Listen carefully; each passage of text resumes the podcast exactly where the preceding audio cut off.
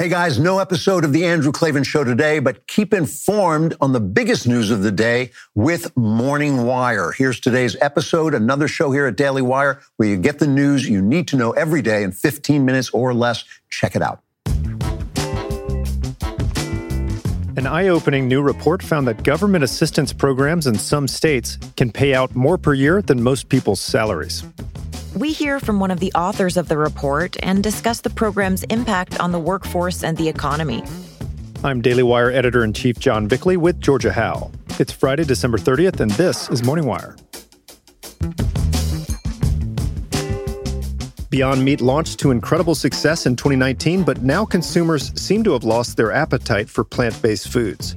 What's next for the Impossible Burger and other meat alternatives?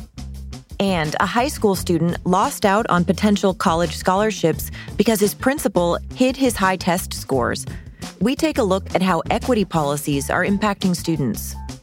Thanks for waking up with Morning Wire. Stay tuned. We have the news you need to know. Start the new year off right with Black Rifle Coffee. Black Rifle has all the best brewing gear, thermoses, mugs, and apparel designed for folks who love country and coffee. Go to blackriflecoffee.com and use promo code WIRE for 10% off coffee, merchandise, apparel, or when you sign up for a coffee club subscription. Again, that's blackriflecoffee.com, promo code WIRE for 10% off.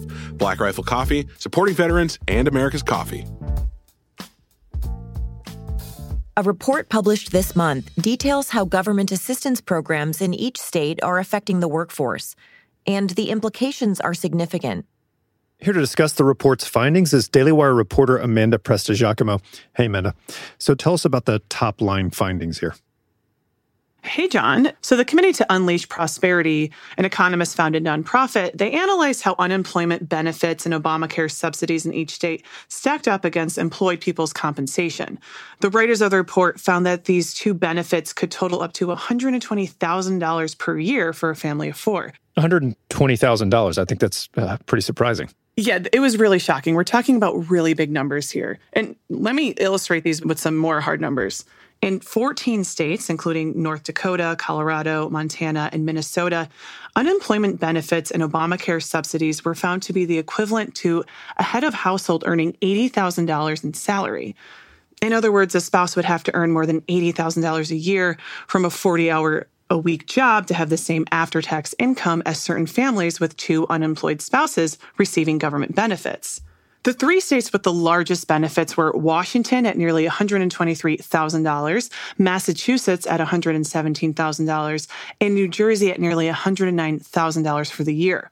There were only five states where these two benefits were equivalent to under $50,000 for the year, and that was in Mississippi, Florida, Tennessee, Arizona, and Louisiana. What can you tell us about the ACA or Obamacare subsidies in particular? Uh, the report found that these expanded subsidies were really substantial. I spoke to Heritage Foundation Economics Research Fellow E.J. Antoni, a co author of the report, about who qualifies for these benefits, and here's what he had to say. You have certain places in the country where you can make over a half a million dollars and you still get these subsidies. So far from being a, a hand up to the poor, this has turned into a handout for the middle and upper income classes. And mm. in fact, I think if people knew that, I don't think we would have anywhere near the support for a lot of these programs that you see today. And what about COVID's role in this? How much did the pandemic play into these numbers? Well, you would think that we'd see these welfare benefits drastically decrease as we move further away from the pandemic, but this report didn't show that at all. A lot of these boosts are still in place across the country. Now, the workforce or, or, labor participation has been an issue for the Biden administration and continues to be. How does that connect to this report?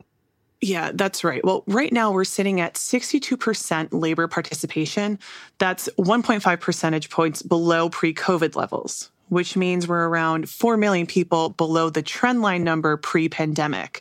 Antoni said these sustained assistance boosts clearly serve as a disincentive for people to rejoin or join the labor force you know you may be uh, a machinist you may be a truck driver even even something like a, a secondary school teacher. Let's say you're teaching high school.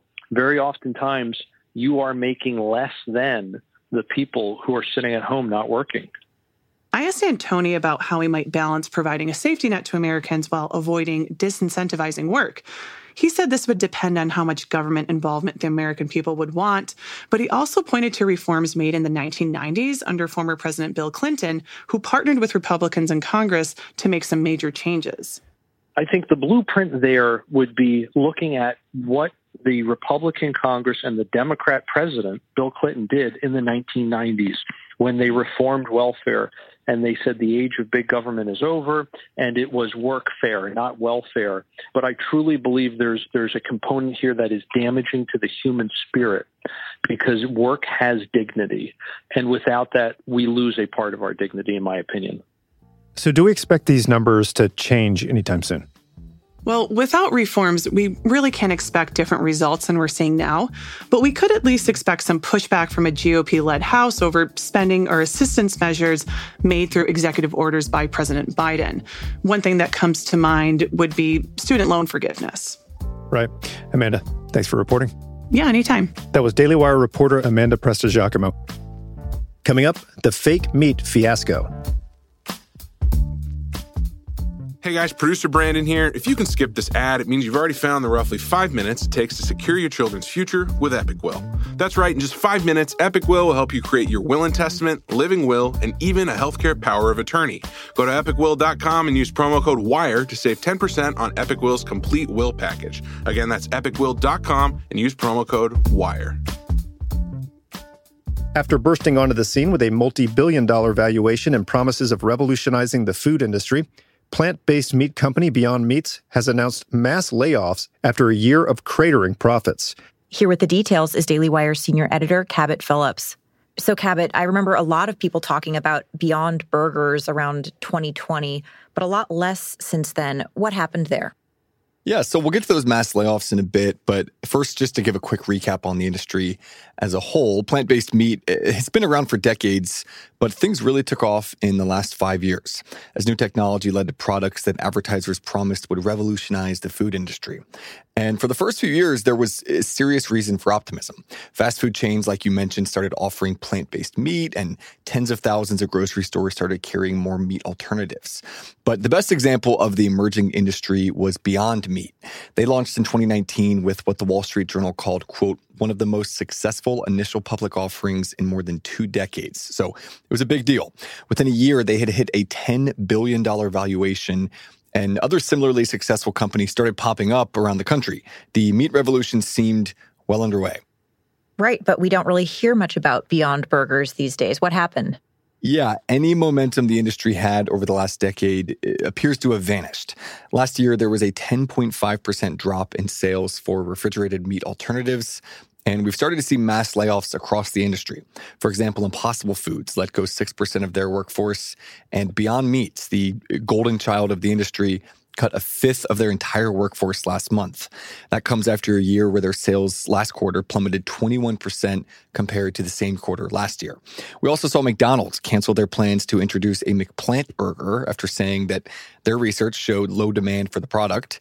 And Planterra Foods, the plant based meat business sold by Kroger, was shut down entirely last month.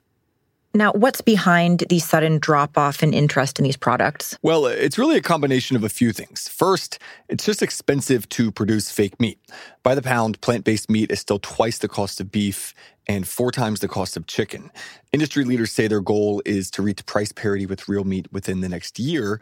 But keep in mind, they've been offering a similar message for about the last five years or so, promising that as they streamline the process and start to scale up, costs will come down, but they just haven't. Now, a number of companies are calling for government subsidies to help them bring the costs down. But uh, there are other barriers hurting the industry.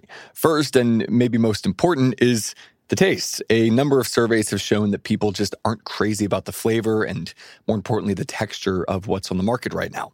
And there's also a growing body of evidence showing that Beyond Meat and other meat alternatives just cannot provide the same nutritional benefit as regular meat.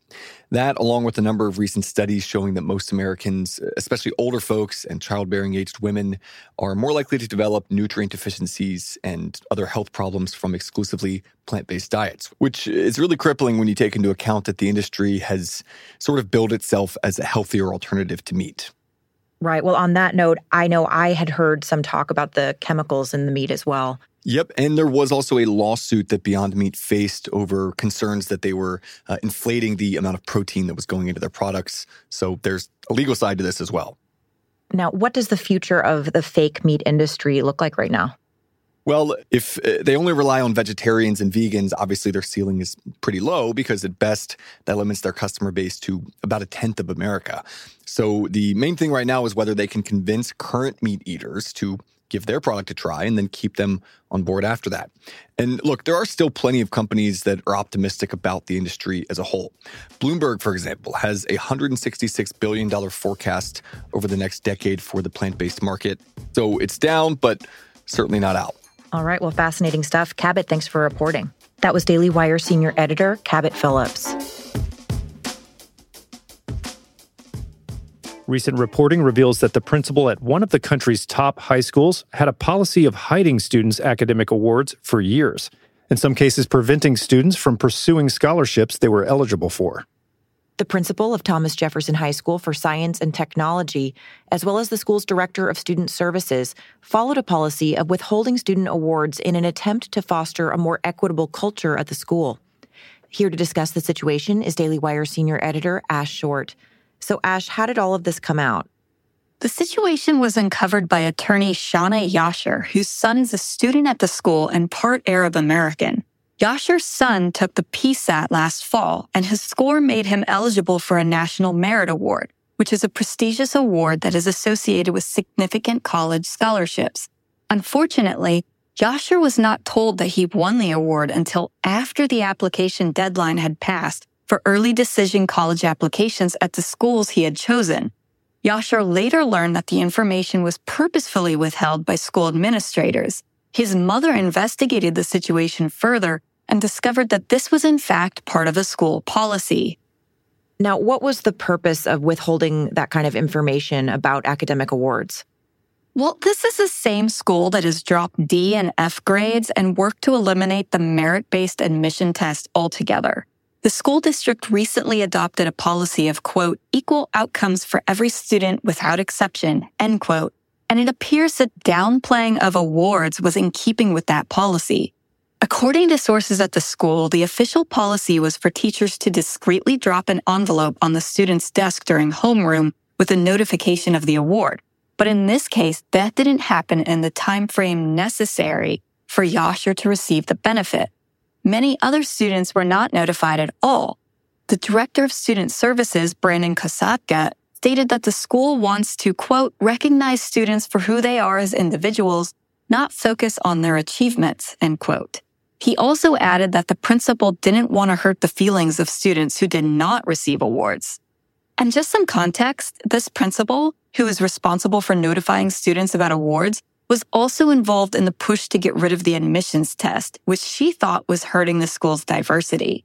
Parents pushed back, arguing that the new admissions policy would adversely affect Asian American students compared to other applicants. Now, how important are these awards and what's at stake if students aren't informed about them? Well, Yashar's mother said the withholding was akin to theft by the state because these awards are tied to a lot of scholarship money, not to mention a boost in college admissions. A parent advocate told the New York Post that withholding the awards this way could also be a civil rights violation, since most students at this prestigious high school are minorities. Now, obviously, this is just one school. Is this a broader trend in education? This is the only school that has made the news for this specific policy. But equity based grading policies are pretty widespread, especially grade inflation. Just to give you a sense of how extreme it's getting in some places, the Los Angeles Unified School District awarded A's, B's, and C's to 73% of 11th graders in math, when state tests showed that only 19% were even on grade level. We see similar numbers at the middle school level. Baltimore, too, has been pushing students forward despite poor assessment scores. At one Baltimore high school, a whopping 77% of students were reading at an elementary or kindergarten level, yet they kept advancing to the next grade. All right, well, Ash, thanks so much for reporting. That was Daily Wire senior editor Ash Short. Well, that's all the time we've got this morning. Thanks for waking up with us. We'll be back tomorrow with the news you need to know. Used car prices are dropping, but before you walk into a dealership, you've got to check out Carzing. Carzing is an online car shopping website with millions of listed vehicles. By partnering with credit agencies, lenders, and dealerships, Carzing provides you with everything you need before stepping foot into a dealership. Visit carzing.com slash wire today to skip the guesswork and find the best deals near you. That's carzing.com slash wire. All right, that's all we've got for you here today. If you enjoyed this episode of Morning Wire, you can hear John and Georgia anywhere my show is available. So wherever you're listening right now, Apple Podcasts, Spotify, the Daily Wire Plus app, search for Morning Wire and give them a follow. We'll be back next week with the Andrew Klavan Show.